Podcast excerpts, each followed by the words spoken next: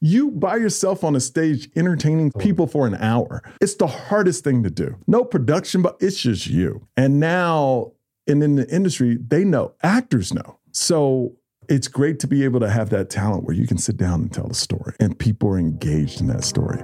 And that's what it's about. For me, that's what I love to see.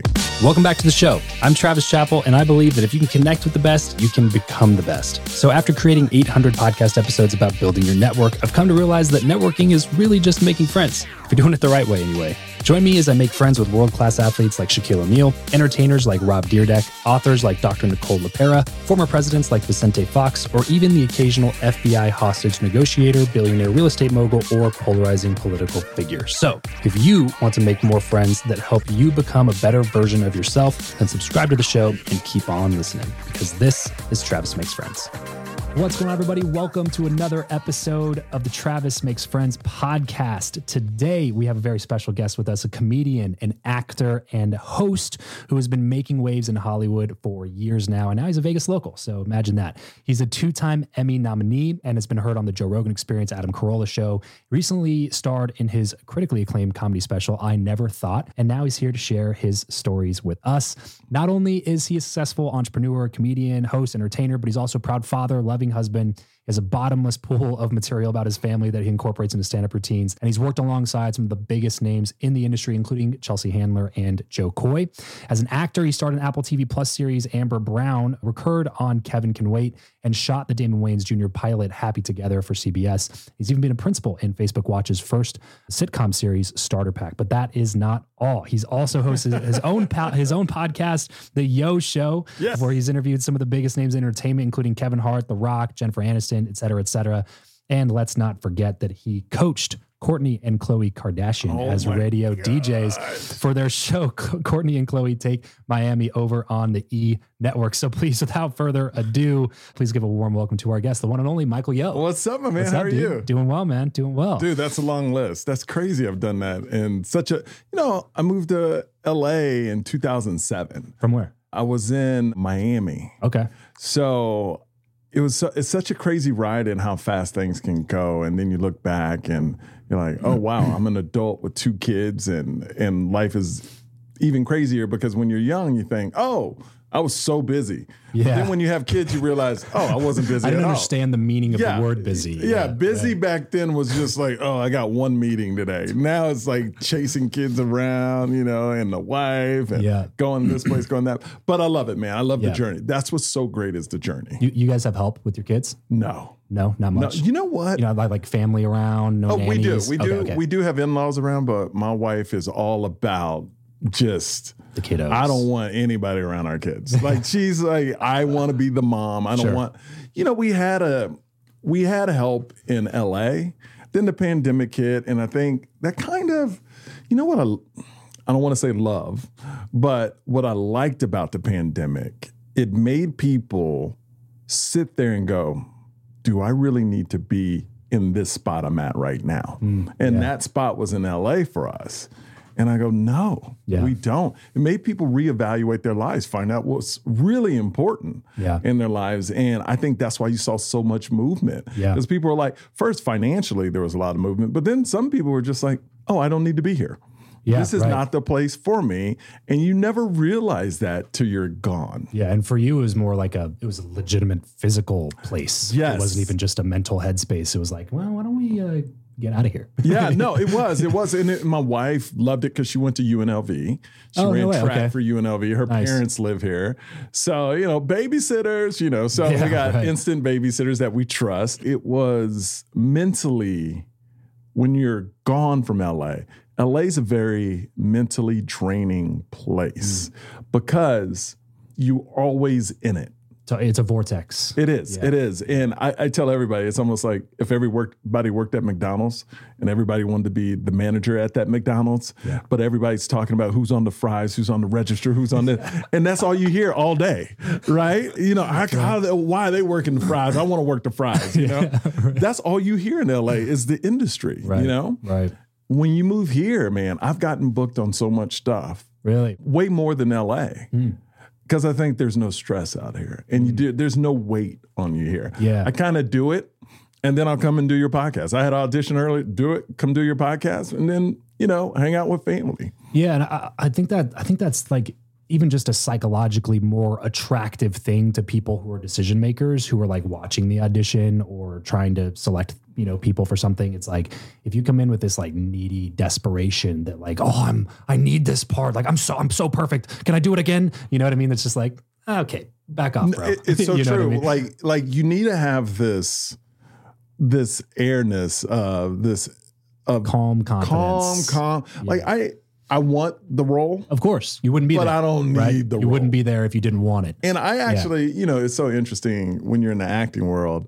You know, there's different strategies. Some coaches will say, "Oh, just have the script in your hand and you know look off of it." And you want to create.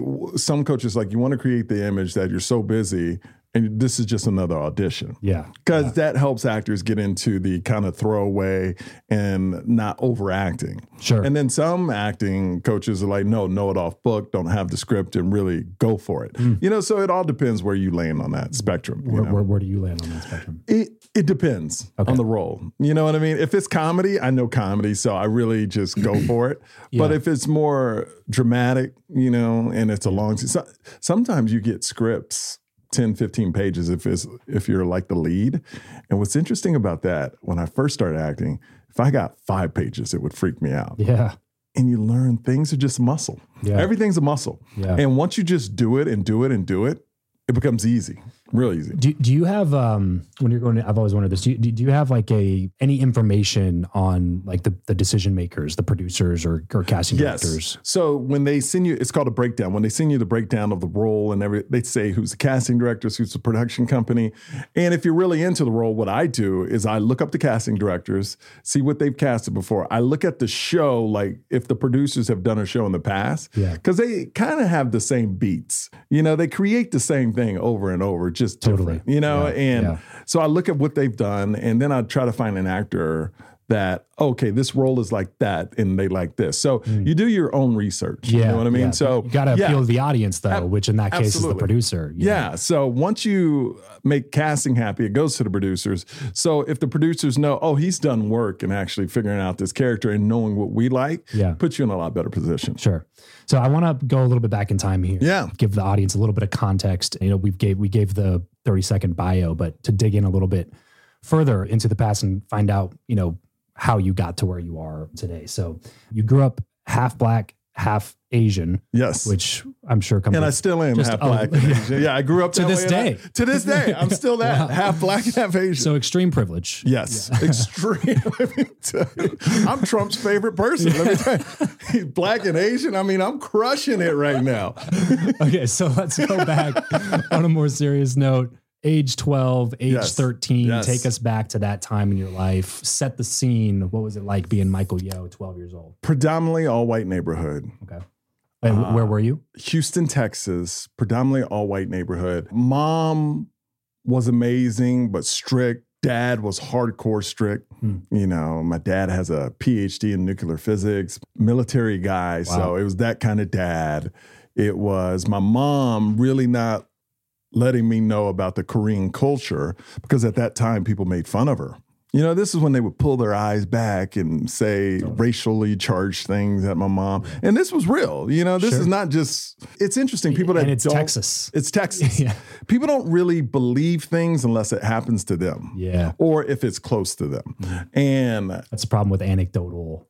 Absolutely. Yeah. Absolutely. Yeah, almost if it's not close to you, it doesn't really matter to you. It's not that you don't care about it. Sure. It just doesn't affect you. Right. So I'm seeing my mom go through this and she took the position, oh, I don't really want to teach them Korean or make them more Asian because I don't want them to be made fun of. So that was interesting growing up. I was great at sports.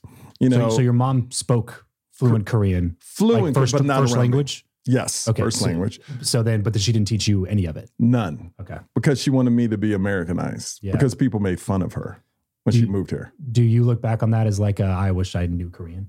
Oh, 100%. Yeah. But at the same time, I probably wouldn't be doing what I'm doing because I would have been an international businessman. Hmm. Yeah, I know it yeah, because I'm good with people. Yeah. I love traveling. And if I knew Korean, Yeah. oh my gosh, like I, I would have never done comedy or so. I would have never been on this reason. podcast. Yeah, I probably be- would have been a different kind of successful. Sure. So, but yeah, I think it's almost like a crime my mom didn't teach me because of how society was at that time. So Yeah, I well, think I got almost- robbed by society Exactly. more than my mom. Oh yeah, hundred percent. Yeah, because because it's automatically like teaching you this version of life that means that you need to adapt to what people want you to be, Mm-hmm. rather than be the truest version of who you actually are. Yep, exactly. And you learn that from such a young age. That's how you go throughout all of life. Until Yeah. you start realizing that like, oh, that's actually not the best strategy for yeah, like, but but you know what's good is I saw that. yeah, And to this day, when I write comedy, you know, I'm always that guy that tries to say things I went through, but never attack anybody for that. Mm. And I think that's why when you go to my shows, it's so many different colors and yeah, backgrounds, incomes, because I, I kind of bring a message of love, but I do want you to know what I went through there's too. also reality. Yeah, It's 100% reality. I want you to know what I went through. Mm-hmm. I want you to know that this really happened, mm-hmm. but I don't want to attack you for it. sure. You know, because Sure. you didn't do it to me. And I feel like the problem in America today is people just want acknowledgement that Yeah. stuff happened. Right. You know what I mean? Like I saw a meme the other day, you know, this whole reparations thing, right? I saw a meme the other day where a guy was like, I didn't own you. You didn't pick any cotton. I don't owe you shit, you know? Yeah. And I go, that's the wrong way to approach that. Just think if we acknowledge what people went through, Yeah. there would be like less stress in the world. If you, if Just a black person, empathy. empathy. If a black person said, "Hey, man, my people went through slavery. We built this country. We should, you know, be, we should get something for it." And if a person of another color said, "You know what? You're right. You're right. Yeah. I don't control those things. Yeah. but I could see your and I don't know how to go And I don't doing know it how- fairly or any of those things, but that But I sense. acknowledge that your people went through that. and that you are probably disadvantaged as a result of it. That and that's it. And that's it. And guess what? That person would feel heard, Yeah. and then you move on. Yeah. instead of trying to say you don't deserve anything because you didn't go. th-" And I think that's the problem. And I think it's on the opposite side. I hear a lot of my white friends going, Well, I feel like I'm always being attacked now because I'm white. And I go, You know what? You're absolutely right. Yeah. Because the news will promote any time a white person does anything to a person of color. Yeah. You're abs- I acknowledge that. Mm-hmm. You know, I understand what you're going through. That's it. But That's that's, it. And then they go from here to Yeah. All right. Just de-escalation. yeah, Yeah. Yeah. Right. like, okay, well, all right. You want to go to lunch? yeah, sure. Totally, dude. You know, so it's it's one of those things where it- we just need to acknowledge each other what we went through. Nobody's problem is bigger than somebody else's problem, Yeah. and it's almost like everybody wants to one up their problem it's just against each other. sharpening the ability to see a little bit of yourself in somebody that you don't think that you could have. Yes, There's like something about that about that skill set, which is actually one of the big reasons the show exists. Is like that I interview such a wide array of people because I find that if you just dig in a little bit to somebody's story, you'll find something about it that you're like, no shit, me too. And it gives you that like just a little bit of a different perspective because we all have this like this arrogance where we believe that we would be the same person no matter what happened to us growing up. You know what I'm saying? Like Mhm. that I would have these values and these morals and I would end up at the exact same place that I'm at right now if I was born there, if I was born there, if I had those parents, if I had those parents, because I would just, I, I just, I'm not like that. I just would have figured it out. It's like odds are like you wouldn't have because we are all the result of a bunch of experiences that's just this conglomerate of just like something that happened to you, a person that had influence on you, TV shows, radio, whatever that you watched or listened to growing up, the influences that you had in your life. That's all we are is this cultivation. And then our personality plays a part in that. Yep. You know, so like odds are you would probably be very similar to this person if you grew up in the exact same environment that they grew up in. And, And just the like you said, just the acknowledgement of being like, I could see how you could believe that. I still don't believe that. Like my opinion is this based on my experiences and everything I've been through, but I can see how you would adopt that perspective. and you got to throw in their choices. Like Yeah. we've all had choices where our life could have went a different way. Mm-hmm. You know, I, I remember that one of the biggest, I don't want to call it a gr- regret because I probably would have never met my wife, had my beautiful kids. But I remember in college football when I was playing for Arkansas, the coach came up to me and goes, All right, because I, w- I got hurt the first day of practice. I gained like 30 pounds, but muscle, like I was mm-hmm. working out all the time. So I come in as a receiver and I was about 220, 230. I mean, I came in at 180, but I got up to like 230. Damn. And the guy goes, and this was way back in the day. My head coach goes, You're still fast. Do you want to play tight end? He goes, I think tight ends are going to start catching footballs and then we're going to start throwing to the tight end. That's mm-hmm. never happened in football. And I was like, No, that's horrible. I don't want to sit there and block. What you're telling me is I need to cut weight. Yeah, yeah. What you're telling me is like I'm going to be a lineman, right? and literally, the person that said yes won three Super Bowl rings with the mm. New England Patriots.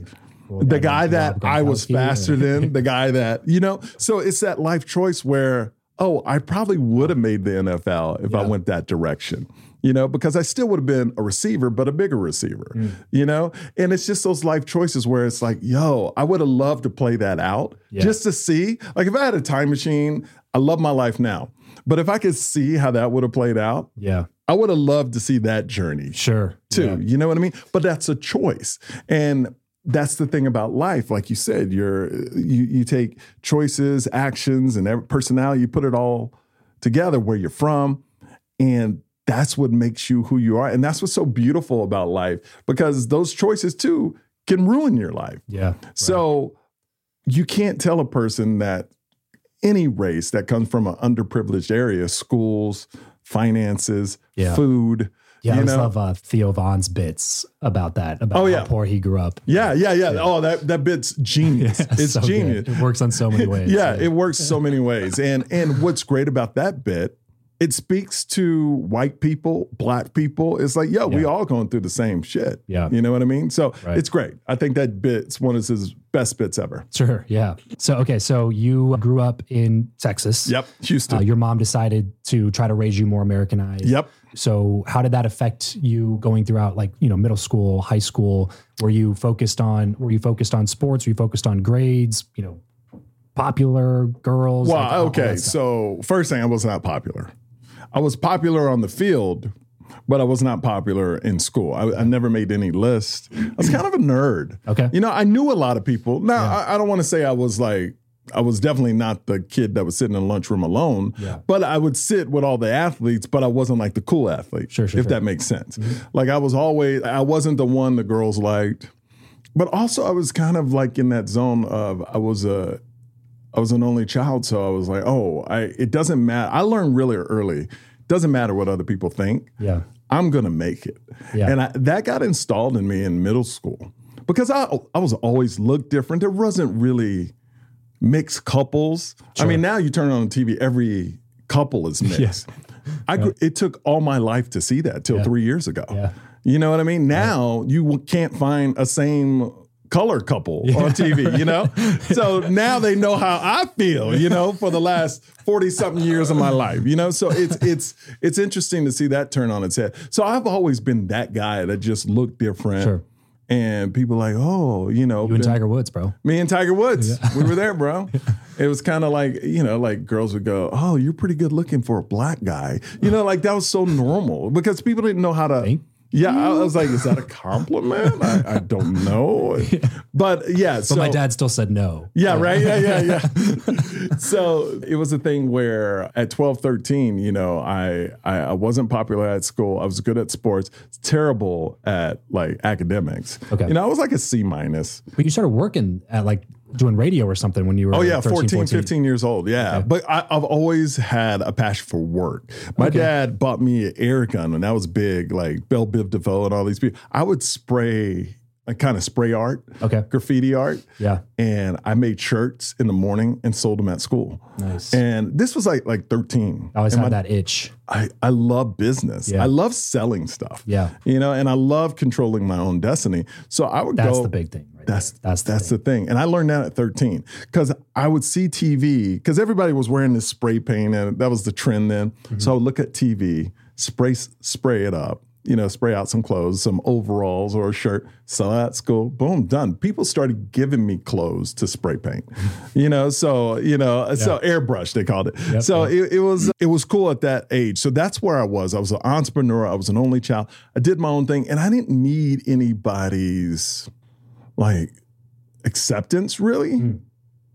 And it really never bothered me till later in life when you really thought about what you went through. That's what's interesting about it. When I'm in it, Ah, I didn't really know. Yeah, yeah, yeah. And I didn't really care. But you think when you're a kid, you just think everything you're going through is normal because you have zero other context into what other people experience. Absolutely. It's kind of like, like, oh, this is totally normal. it's kind of when you watch football and you're like, oh, if that guy would have cut that way, they would have had a touchdown because you're in the game. Right. When you're in the game, you don't see that kind of stuff. I didn't realize how bad it not bad, but I didn't realize how I really felt about it till like adulthood. Mm. My whole high school experience, my whole experience at home where my family was not the I love you family. Like I they never told me they loved me. Mm. I had to force my mom to tell me she loved me at like 29 years old. Really? I didn't even know it was a thing. Tell you the truth, people said that all the time to each other. Really? But Wow. That wasn't a big deal in our household. Sure. It was like, oh no, we we do it by action. It's all about actions. It's not about the word. I mean, which is a fair, kind of a fair point. Is it though? Is it? Wouldn't it be nice for your mom to say "I love you" or your dad? I, I Yeah. think that's nice too, right? Yeah, that is also nice. But Yeah. if I'm going to pick one of them, I think I would rather them show me they love me rather than just saying they love me and then go fuck off and do whatever they want to do. Yeah, but they can treat do, me like I But they can do oh, both. Oh, the- they can tell you they This- love you the- and yeah. actually oh, love for you. sure. yeah, Okay, no, I'm not arguing that you Yeah. shouldn't tell your kids you love them. Yes, but, I see what you're saying. I see what you're saying. Yeah, like that. Like I think that probably positively affected you in ways maybe you like ha- haven't even like really looked at. Is that they showed you love. You know what I mean? But then Yes. also really negatively affected you when no, it's and like that's they you didn't learn. tell you. And that's what you learn later in life. Yeah, yeah. you know, like, and now as a comic, you kind of analyze every like piece of your past Yeah, looking for material. and how looking for material. And still, my thank God my parents are still alive, so I'm always digging into that Yeah. that that treasure chest of why didn't you do this? Why didn't you do that? Did they have an answer for that one? Did you did you ask them that? Yeah, my mom says she speaks by actions. My dad and mom believe if you, I love you is such a throwaway word Hmm. after you say, like, when my parents say, I lo- to this day, I'll tell them they love me. I love you. And they'll be like, yeah, okay. Like, eh, Thank right. you. Thank you. Thank you. What am I supposed to say? You know, but when they do say it, it means something. So that's what their thing is.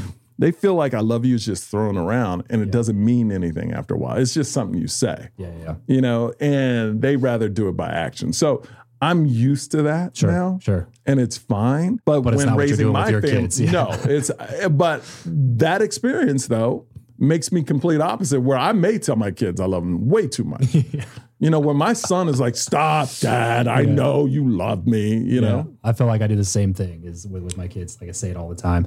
I think it's kind of derived from this sense that that's like that's like the core thing that I want to get across to my kids is that I love them because I don't know who they're going to end up being and I don't know what path they're going to end up choosing. I don't know any of those things and I have almost no control over over those things. And I think that if you try to take that control, it's going to be met with rebellion, especially if they have my genes in them. Because how how old are your kids? super young. My my son is going to be four next week. My daughter's two. So the reason why I tell my kids I love them so much because they're very young, and I you never know what's going to happen. Yeah, You know what I mean? You never know what's going to be in store for you the next day, the next hour.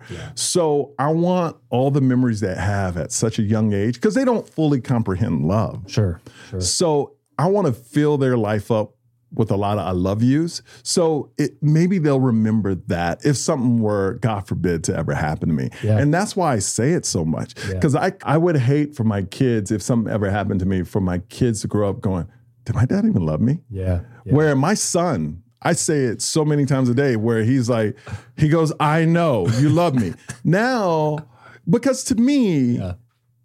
a success, a win in being a parent is your kid really feeling that you love them. yeah, And my daughter is three. She really doesn't comprehend it mm-hmm. yet. You know what I mean? So my goal is to stay alive long enough for both of them to fully comprehend it, which my son does yeah. And that's success for me as a parent because Yeah. I want them to know that the rest of their lives. And that's why I say it so much. Yeah, and that's I, I totally agree. That kind of is exactly the reason that that that I say it so much too. Is that I kind of going off what I was saying earlier is just whatever path they choose. I just want them to know that that's the core of everything. It's like if we have conversations and I'm telling you I'm disagreeing with something or I'm being you know being dad and and you don't want me to be. It's just like putting everything else aside. If you know 100% for sure that my core like value when it comes to uh, my relationship with you is built on love and wanting absolutely everything best for you, then I think we're going to be fine. Regardless of if you end up on the opposite end of the spectrum or if we're doing if you end up doing this thing that I just don't understand or I don't get, it's just like if you know the, that one thing, I think I think I think we're going to be okay. And I come from the world where since my parents never said it, I just assumed it. Yeah. Like I never questioned it. Here's the thing. I never questioned it. Yeah, interesting. And that's what I like about the whole experience. I never question it. But I'm also like, oh, it would have been nice to hear it. So now you take those lessons because what parenting is is taking the best from your parents and leaving the bad. Yeah, You know, like absolutely. And, then hopefully your kids will be a better parent than you. Totally. You That's know what I mean? purpose. So- Yeah, yeah. we should all be learn like Absolutely. that's how society grows as a whole, rather like not just individual people. It's hopefully I do a little bit better parenting than my parents did. yes. I know that they did a better job than their parents did. Then hopefully my kids do a better job than I do. You Yeah. know? I, I said in my comedy special, which everybody, you know, I said the thing you hear is, oh, as parents, you get softer and softer and softer. And I go, yeah, and that's true, but it's not bad too, Yeah. because it means we're learning and growing. Like, and I go, my grandfather was born in 1902. You know, my black grandfather was born in 1902 in America, went through injustices you couldn't even imagine. Hmm. My dad, not too long ago, went through segregation Yeah. and had to march. My dad had to march just to drink out of the same water fountains That's wild. as everybody else. Had to march, and I go. This me? is your father. This is Not my father. Great, great, great, No. great. Yeah, yeah. This is my Right. father had to march to drink out of water fountains, Yeah. and I go me. I would never drink out of a fountain. That's disgusting. so that's the evolution of it. You know what I mean? Like, like they fought, to drink so out of to drink out of yeah, water yeah. fountain. And I'm like, that's disgusting. Why would you fight for that? You know what I mean? So Yeah. that's just that's just our parents fought for us to have a better life, and I'm living a better life than my dad. Yeah. And I'm definitely living a better life than my grandfather. And that just proves generational wealth too. Mm-hmm. Yeah. If you come from money, you know, you're going to have better opportunities. Mm-hmm. And that just shows in real life. Like I I wasn't from money, Yeah. but I've had more privileges than my dad has. Sure. You know what I mean? And, and to me, it's not even the opportunity. It's it's the mindset. Yeah. I mean, as you know, that's everything to everybody, regardless of your background, how you're born, where you come from, what you started with, what you didn't start with. If you have the right mindset, you can be successful in anything that you want to do. Literally, it starts in your own mind. It does. However, if you grow up a certain way, you have more opportunities to adopt that mindset and see the results of that mindset playing out in front of you so that you can go attack that with the same veracity as your you know parents did or something like that. Whereas if you grow up somewhere else it's like you're telling me it's all about mindset but i don't have like there's i don't see any example of anybody around me that that is from where i am from that did what you're talking about. So i don't believe it's possible. I still I- don't believe it. I agree with you, but then at times, I think ignorance is great too. And let me tell you why. Hmm. Ignorance played a big role in my comedy career. okay First time I went up, like in comedy, you're supposed to do three minutes, and then five minutes, and then you go to eight minutes, and then you go to 12, then 15. And that's how you grow as a comedian. I never knew those rules. And sometimes when you don't know the rules, when you're ignorant to the rules, Yeah. You just kind of make your own. Yeah. The first time I ever went up, I did 15 minutes. I didn't know you weren't supposed to do that, right? yeah So how did it go great. It went amazing. I got off stage and I go, this is what I was born to do. Hmm. I called my mom and told her that. wow The next night, the owner saw me that night of the Miami Improv. I'll never forget. He goes, That was really your first time? I go, Yeah. He goes, All right, you're going to open up for the Wayans brothers tomorrow night. oh Shawn and Marlon Wayans. I go there. I know them, so it's cool. And they said, Watch for the light. Get off when the light comes on. This is my second time ever performing. I don't even know what a light is.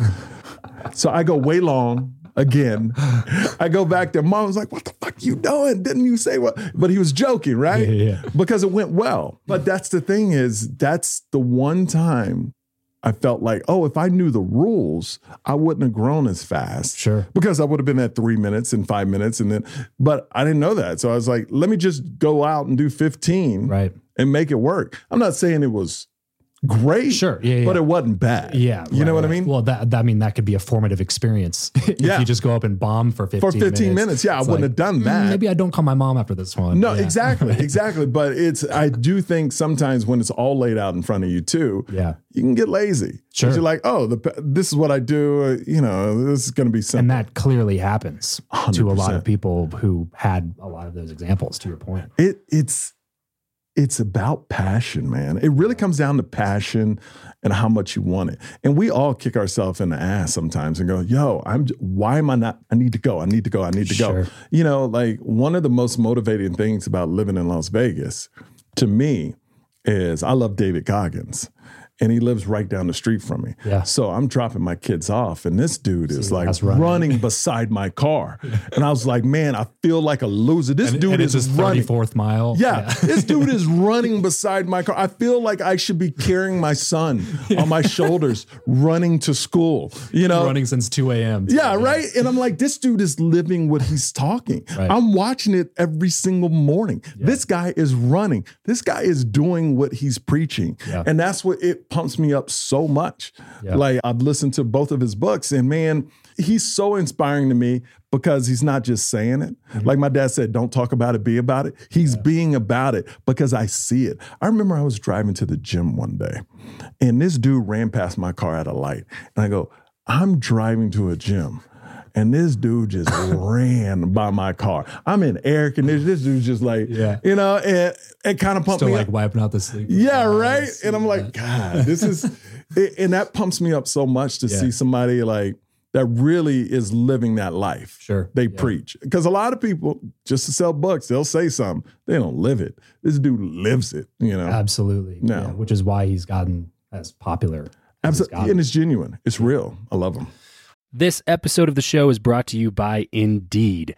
We are driven by the search for better. But when it comes to hiring, the best way to search for a candidate is not to search at all, it's to match and match with Indeed. If you need to hire, you need this platform, guys. I'm telling you, Indeed is your matching and hiring platform with over 350 million global monthly visitors, according to Indeed data, and a matching engine that helps you find quality candidates fast.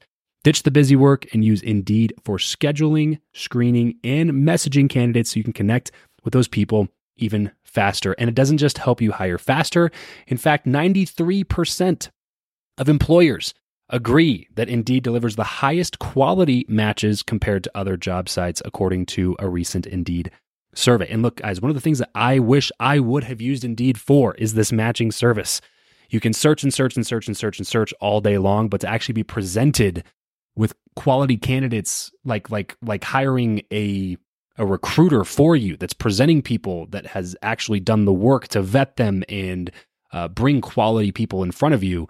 That work by itself is uh, the fact that it's done by a software instead of like a team of high quality recruiters is is pretty insane. So they leverage over 140 million qualifications and preferences every single day, which is why Indeed's matching engine is the best one that you can use. It's constantly learning from your own preferences. So the more you use it, the better it gets at doing the job for you. Join more than three and a half million businesses worldwide that use Indeed to hire talent fast. And listeners of this show will get a $75 sponsored job credit to get your jobs more visibility over at indeed.com slash Travis. Just go to indeed.com slash Travis right now and support this show by saying you heard about Indeed here on the podcast. Indeed.com slash Travis. Terms and conditions apply. If you need to hire, you need Indeed.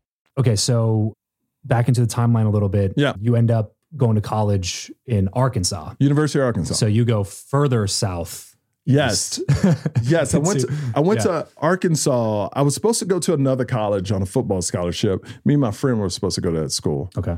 but he bailed on that school the last minute. So we were both set up to go there. And I did, the only reason I was going because we wanted to play together, but I didn't want to go to his new school. So it was kind of past the time of you know, where they were offering scholarships at that time. So I had to walk on on Arkansas because they liked me. They had a scholarship for me, but it was too late then. So I walked on. They said, "We'll give you a scholarship your, you know, your second year or whatever that was." So I went there, and uh, first day of practice, I pulled my hamstring, and we were at test school for creatine.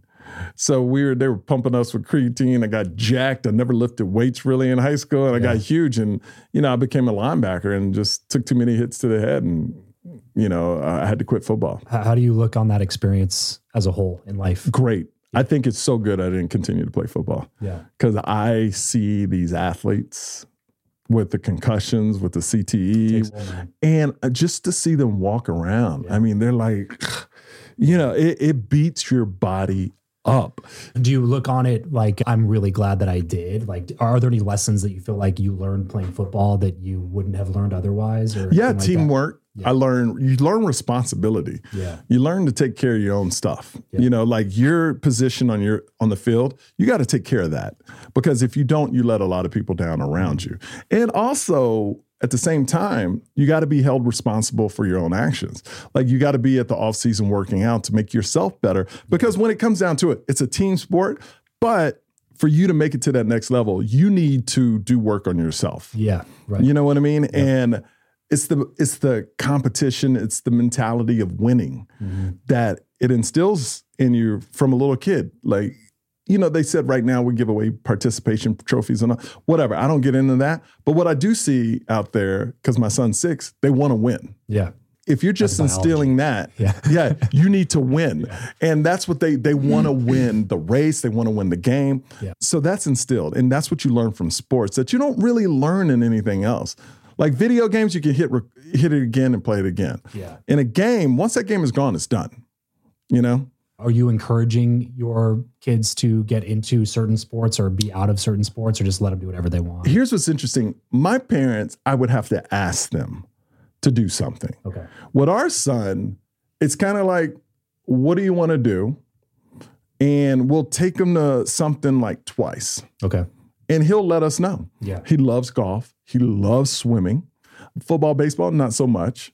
Basketball, Golf yeah. and swimming have a lot more longevity than, Right? than football does. So, but he's six, and it's going to change. But I'm just excited to see what he's going to be like. Yeah, I this is the one I want to do, and that's going to be super exciting because he's he's very gifted as an athlete. Yeah, I would we knew that at two. I'd say it's like a new version of fun as a parent. It's got to be. I, I would imagine to like watch your kid compete at a high level Yeah, to be that invested in the result or outcome of what's happening in front of you. You know, and it, I'm, I'm looking forward to that. yeah, and it's interesting to see some parents say their kids are good at sports at a young age, and then when you they'll show you the film, you're like, oh, he's really not that good. That's what I learned from my parents is honesty. I never overhype my son. Yeah, If I tell you he's good, he's good at something. yeah, You know what I mean? Like at golf, it's unbelievable. Like at Sure, two pure years swing. old, coaches were like, "How old is he?" really. He just for some reason has this golf swing that's ridiculous. That's, that's you know. awesome. So we'll see. We'll see. That's what I told. I told my wife. I was like, our kids can play whatever they want to play, in addition to golf. Yes, in addition to golf. because I, I played a lot of basketball growing up, and for me, it was the same thing. I just got I beat up my body so much, and part of it was just that like the school that I went to was not very well equipped Yeah. to teach us how to take care of your body at all. So they actually facilitated some of my injuries and like looking back on it, you know.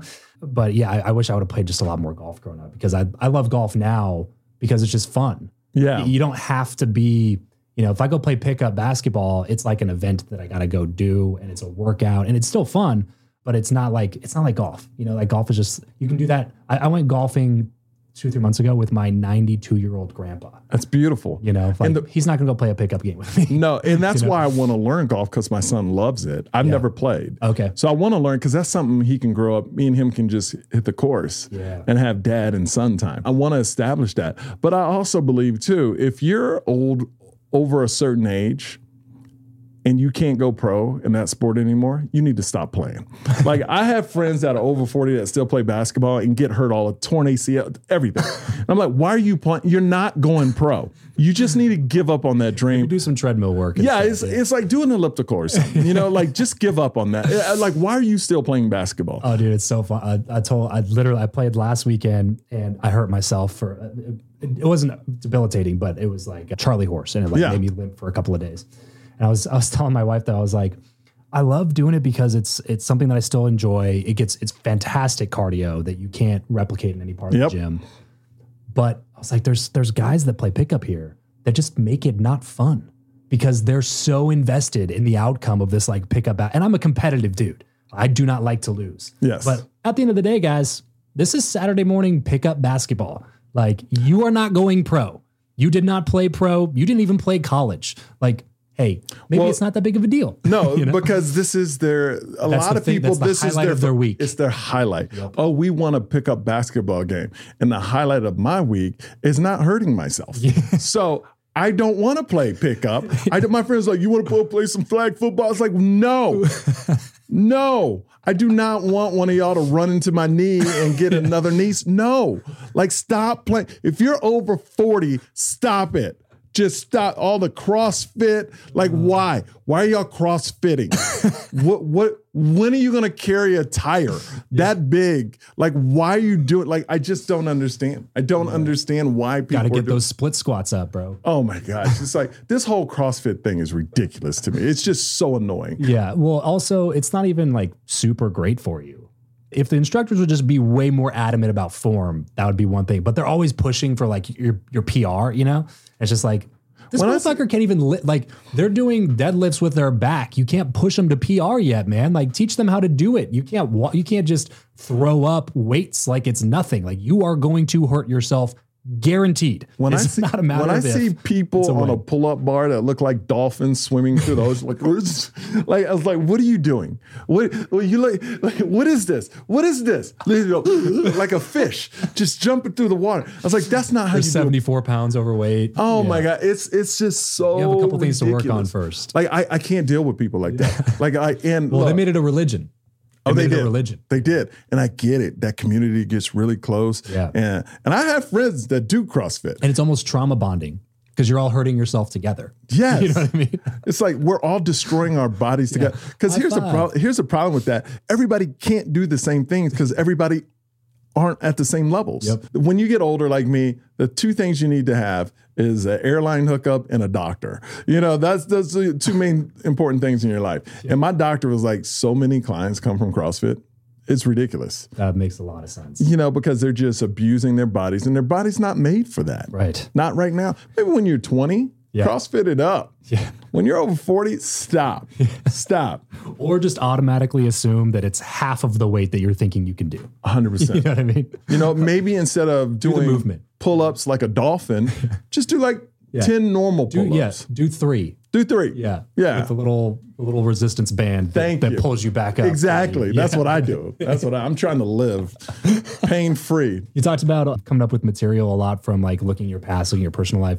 Is there anything that you hold as like almost sacred that is I'm not going to talk about this on Nothing, nothing. Now, there's stuff I won't talk about like in my next special because I'm putting together another special. So there's stuff like, oh no, I don't want to talk about that now. Hmm. Because the way I do my stand up, and I got this, I remember having, because Jo Koy started me in comedy, he's my mentor. Okay. And our whole thing is for us and storytellers, if you ever sit down to write a joke, stop. If you sit down to write a story, that's where you want to be and heighten that story. That's where I live. Yeah. You know, because for me, this is just for my comedy, and I'm not disrespecting anybody else. I'm talking about myself. I want to be a real life sitcom to people. Hmm. I want them to, like my first special, my son was three and my daughter wasn't even born. On my third special that I'm putting the material together, my son is si- going to be probably six or seven, and my daughter will be four. I want people to fall in love with me and my family. I want people to watch a special and go, that was funny, and I love his family, mm. rather than I like that one joke. Yeah. Because this is my personal experience. people outgrow jokes, but they don't outgrow you. Totally. Yeah. They love you. They'll love you way more than the joke. this is a perfect conversation for this because in the business world, marketing, sales, everything that I do, everybody always talks about storytelling because it's one of the most important skills that you can master. Because it comes down to one of the most important overarching skills that anybody can master is communication, the ability to move a crowd of people to do something, whether that's your team and they're your employees and you're trying to motivate them to move toward a certain goal in your business, or whether you're doing stand up comedy and you're just trying to get everybody to laugh and have a good time. The ability to affect people in a way to move them from this point to this point to this point. Can you give us like a couple of, I don't know, tips, tricks, kind of makes it sound like, you know, parlor tricky? I'd like, Well- give us like a structure that you work through when you're trying to write or tell an effective story. For me, I try to tell stories that never attack, but are very true and honest. Hmm. Like the whole water fountain joke. Mm-hmm. You know, I would never drink out of a fountain. That's disgusting. That literally talks about how bad white people treated my grandfather and my father. Mm-hmm. And Like real heavy It's heavy, material. but people are laughing because I don't say, and white people, you know what you, I didn't say that. I don't say that. I just Yeah. go, my grandfather was born in 1902. That's, a, went through injustices you couldn't even imagine. Guess who's feeling that in the room? Black people are feeling that's, they're saying that's messed up. White people are going, yo, that's messed up. But they know who caused that. Mm-hmm. And then when I go, my dad went through segregation and not too long ago had to march to drink out of water. Black people going, that's messed up. White people going, we did that. That's messed up. But I'm not blaming the white people in the room. Yeah. But we're all on the same journey. Yeah. And Facts are facts. facts are facts. And everybody's because they're from my family. You can't argue this. Mm-hmm. Yeah, it's right, like right. it's my story, it's my family. And then when I go, I would never drink out of a water fountain. That's disgusting. What that does, and that that to me, that's for me, that's a perfect joke. Yeah. Because it takes you through a journey. It makes you feel something. But then I it's almost like you pop a balloon Totally. and it's everybody building tension the it whole builds time. tension and then everybody laughs at the same time Yeah. basically by me going i would never drink out of a water fountain i take the blame off of everybody in the room and i take the hit for everybody to laugh at hmm. the story right? So that's to me that's kind of like storytelling. I love the moments. I remember i was in a room with dave chappelle and he said sometimes silence is better than a laugh because they're listening. And he goes, It's so hard to get a room full of people just to listen. But when it's quiet and they're engaged and you see people start leaning forward to the story, that's, I love that feeling. Yeah. And when I go through that story, like I didn't say it like I say on stage, but it gets serious. I get like, you know, my grandfather was Yeah. born in 19, you know, I get serious. And then when I hit that punchline, the room explodes Yeah. Yeah. and I, I proved my point. I've I've historically gave you a story that's that's fact. Mm-hmm. Different color people in the audience went through their own journey and how they were affected by that. Mm-hmm. But then at the end, I don't blame anybody in the room. Yeah. And I don't empower anybody in the room. Yeah. I don't say black people are right or white people are wrong. I go, I would never drink out of a fountain. Yeah. So I think The arc brings the it back to you. and brings it back to me because I'm not trying to make anyone feel bad. Mm. I'm trying to let everybody know how it was. Yeah. Now, that's what I feel that's my strength in comedy. And when I write a story, it's that's kind of like my formula. I want to inform people, but at the end, I don't want to blame unless it's you. Unless I'm writing a very current joke and it's not about my family or me and it's about a certain group, Yeah. then yeah, yeah, I want you to take the blame on that one. Yeah. But that's really not my comedy style either. you Sure. know. But Yeah, yeah. you know, but now looking through my kids' eyes, them being mixed, you know, it's kind of like I, I I'm at this weird point where it's like, oh, should I say more? And then it's kind of like, well, I could say more if it's genuine to really how I feel rather than just speaking out and being angry about stuff. Mm. Because you don't win like Instead that. of going on like a rant that Yeah, I don't makes an wanna rant. entire group feel bad. Yeah, I would rather go, you know what? I got kids and I'm seeing this happen. Yeah. Now that's something where I don't care what color you are, you go, oh, okay, I got kids too. Yeah. And I want this world to be a better place, but here are some problems. Mm-hmm, You see, that's a different way to go about it, where people i i acknowledging, Mm-hmm, look, I got kids, I'm seeing this happen. This needs to be, you know, I need to speak about this. So that's if I were to ever get talk about those trigger topics or any, that would be the way into it. But it would have to, I would have to feel authentic about it too, and not like I'm just, ah, I tell you, you know, like because that does nothing. Yeah, I love that. Sitting down, don't sit down to write jokes. Sit down and tell. Tell stories because that's really where it is, and I, I would just say be authentic yeah, when you tell and and be honest. yeah, You know, like, I see so many. I'm on the news so much, you know, like when I go to different cities and I see great newscasters and I see people that read the news with no empathy. Mm-hmm. They're just reading a teleprompter. And the people that are in the big markets, a lot of them can read that teleprompter, but you actually feel like they care. sure, sure. You know what I mean? And that's the difference in story. That's great storytelling. And then there's some that are just telling a story. Mm-hmm. That's a big difference. It's a big, Absolutely. it's a big difference. And there's not a lot of the like, like the Mitch Hedberg joke, joke, joke, joke, joke, joke, joke. like I, I love Sam Morril, Mark Normand. Yeah. Right. I, but I I, I so feel like they're great. They're great. but that's not me. And Yeah, I'm, I would never try to be that. They are joke writers. Well, it's funny. Anytime they do the what's that on Joe Rogan? They do protect our parks. Yeah. and they bring on Shane Gillis and Yeah. Mark Normand, and the whole time Mark Normand like hears a word and spits out just like this the most corny dad joke. Yeah. but it's just he's like I can't help it, can't help it. It's just Yeah. who I am. You know what I mean? And and that's that's the way Comedy. his brain. Yeah, comedy.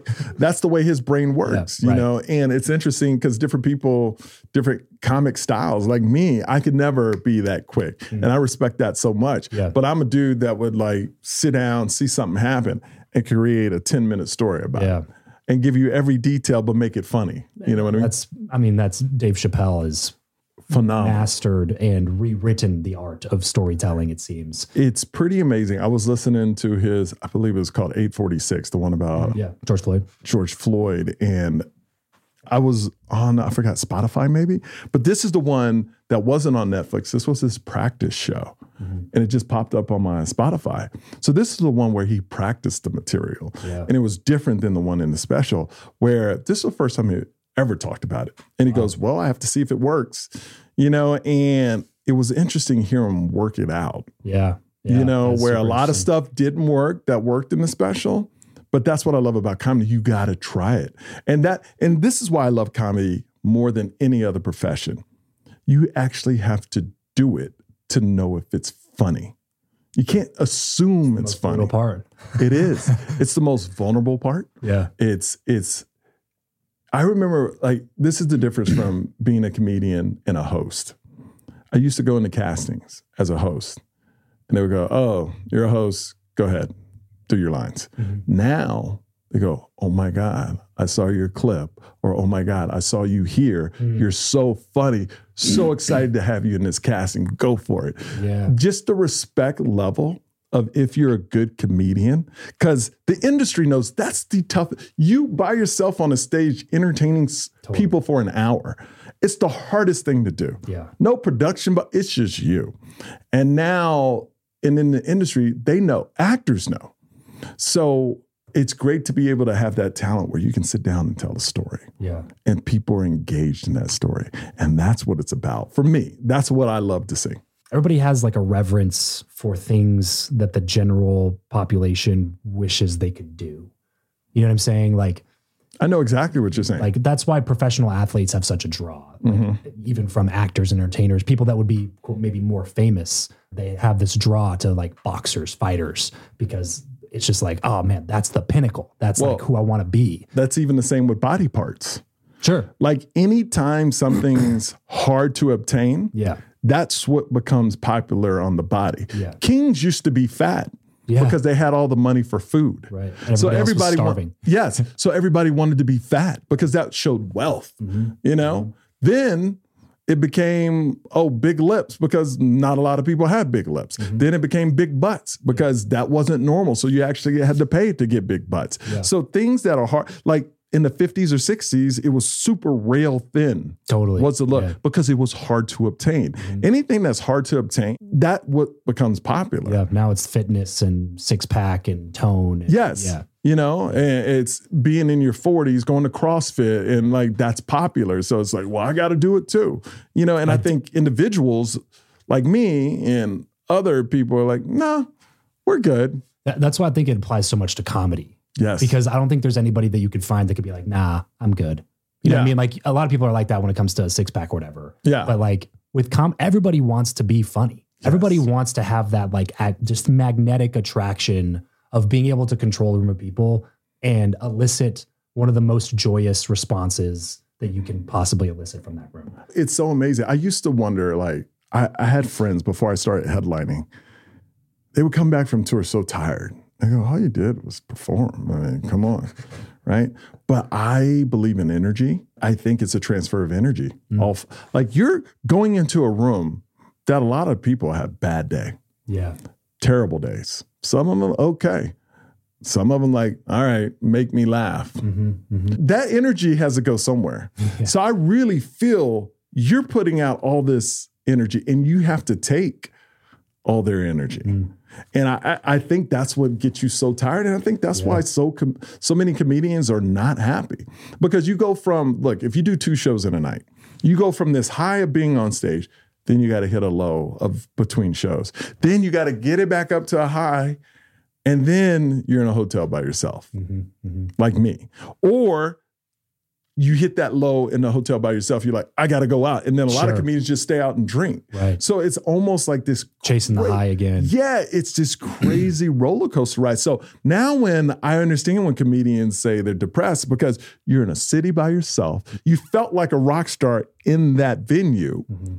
But then outside that venue, you're alone. Yeah. You're just a guy. You're just a dude. Yeah. You're just a dude or gal in that town. And Yeah. that's why I, I mean, I'm lucky where I bring friends now because it's a very high and low thing, Yeah. you know, and it's very like exhausting mentally. Do you do anything on purpose to try to combat that type of stuff? I try to stay busy during the day. What if I bring a certain group of comics? What I'll do is like I'll book a tour for like if we perform Friday and Saturday night. Saturday, like in the afternoon, we'll do it. So I'll get a car, and the car will take us to all the sites. Hmm. Because I also want to learn something. If I'm in a city, Yeah. might as well learn something about that city. I'm at this. It's weird. Like when you're young, you don't want to learn anything. Then when you get older, it's like, oh, let me let me learn something about this city. Yeah. You know what I mean? So I like to do that. I like to go to restaurants that local restaurants. I like to see things that locals see. So I'm really big into that right now. Yeah, that's great, dude. Well, listen, man, I appreciate you coming on the show. I know you got a lot of stuff to go to. I wish Oh, yeah. take some more time. Maybe we'll do a part two sometime. But I wanted to ask you about about this because I thought it was really interesting. I didn't know this is actually from my producer doing some research Mm-hmm. before we did this. You were on the very first episode of Fear Factor Yes. ever, and you ate sheep eyeballs. Yes. it was. Yes. Was Joe Rogan was the host. Yeah. That was the first time I ever met Joe Rogan. So I was in Austin, Texas. Were you and I- doing? Were you in, into radio. comedy? No. Okay. I just started comedy like 12 years ago. Okay. So I'm newer in comedy, but this was like, I'll say 2001. Whew. Yeah. So it was 2001. I was a radio DJ in Austin, Texas. And I'll never forget it. There was an ad in the paper that said, if you want to try something and you're not that adventurous, but you want to take an adventure, you know, come to this casting. I went, I got booked. It was my first time in LA. I remember showing up and they had the whole cast. They kept us in a hotel for like a week to make sure they really wanted us. Then they all let us meet, and it was at this on Sunset Strip. It was at that cowboy place where everybody rides the saddle ranch, right? And that's where I met Joe Rogan for the first time. I went through the show, and it was since it was the pilot episode, they were trying to figure out what to do. Yeah. And so I remember when they made us eat sheep eyeballs, and literally you would bite down into the eyeball and it would explode in your mouth, and then you had to chew the retina, and it's just this. Cr- I still could taste it, man. And you had to eat three of them, man. It was disgusting. And Joe's just laughing, and yeah, but then after that, you know, I, I didn't really keep in touch with him. But once I got into comedy, we reconnected. And it's pretty cool to see what he's accomplished Oh yeah. in that time and what I've accomplished in that time. But it's, uh, yeah, being on the pilot of Fear Factor. I think when they aired us, we were six. Number six, but they shot us first. Okay. And back then on Fear Factor, they wanted relationships. so it was more like the people that did Real World they did the first seasons of Fear Factor. So they wanted it more about there was a villain in each episode. There was people that ganged, you know, so it was more about relationships rather than it became just super hot people doing stunts. Yeah. At the end. You know, at the beginning it was about relationships. They were trying to build arcs and yeah, arcs stuff, and yeah. stuff like that. Yeah. And then you were there for the last episode ever shot. of Fear Oh, Factor. Oh yeah, when they made people drink donkey cum. yeah. Yeah, I went to that episode. And That sounds like a blast. let me tell you, I was there and Joe Rogan goes, You got to see this, man. I go, What? He goes, Dude, they're drinking donkey cum. And I go, What? These people are just, and I go, Oh my God. And he goes, We're going to get canceled. And I go, Yeah, you probably are after that. And I was there that day. I'll never happened, forget it. And, they, and it happened. They never, they never shot another episode. yeah. Some stuff is just you can't stomach it. It's No, like literally, you can't literally. stomach donkey Kong. like gallons. It was like it was like what it was like one of those things where if you miss the target or something, you have to drink more of it or Oh yeah, I, like I that, don't right? remember. I was just so disgusted. I think I think when I got there because it, it took him a while to shoot that. I just saw the first person take that big jug or whatever and, and just chug it, and I, I was like, I'm done, bro. Oh. I'm out. This is all I needed to see.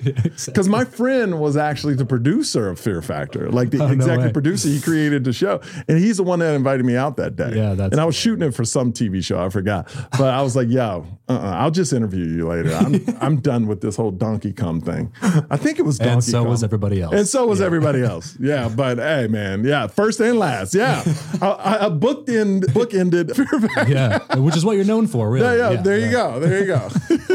Well, listen, dude, this has been a lot of fun. Thanks so much for coming on. Before we take off, where can people go find your stuff? Well, first of all, thanks for ruining my lunch by bringing that up. I really appreciate that. No, but everything michaelyo.com. I'm on this big tour. We're moving out of clubs and doing small theaters now. So everything's growing. It's beautiful. Still my special. If you haven't seen it out there, check that out. It's on my website, michaelyo.com. And it's called I Never Thought. And man, I self-funded it myself, put it out myself. And that's the whole thing. After I beat COVID, man, it was all about second chance at life and you know taking control of your own destiny and that's my whole journey now and just really meeting good people that's what i'm all about good people and just you know helping each other out and everybody taking it to the next level Love it, dude. I love meeting people who just decided to do things a little bit different. yes And that, those, are, those are my types of people. So I appreciate you coming on, man. This is a lot of fun. If you want to go check out more of Michael's stuff, head over to michaelyo.com. Go see where he's going. Go watch him and do some stand up and stuff. I'm sure you will have a fantastic time. Dude, thanks so much for coming on. This all right bro Appreciate it. thank you That's it for today's episode. Thanks for spending some time with me and my friends. If you want to be better friends with me, then head over to travischappell.com slash team to subscribe to my free newsletter, Your Friend Travis, where I share what's on my mind about life, building a business, raising kids, being married, and anything else I would normally share with my close circle of friends. That's travischappell.com slash team. And my biggest ask of you, since I'm sharing my friends with you, is to share this episode with a friend of yours that hasn't listened to the show yet and leave us a quick five star rating in Apple Podcasts and in Spotify. It would mean the world to us as it helps us make sure that this show continues to be more valuable to you. Thanks in advance, and I'll catch you on the next episode.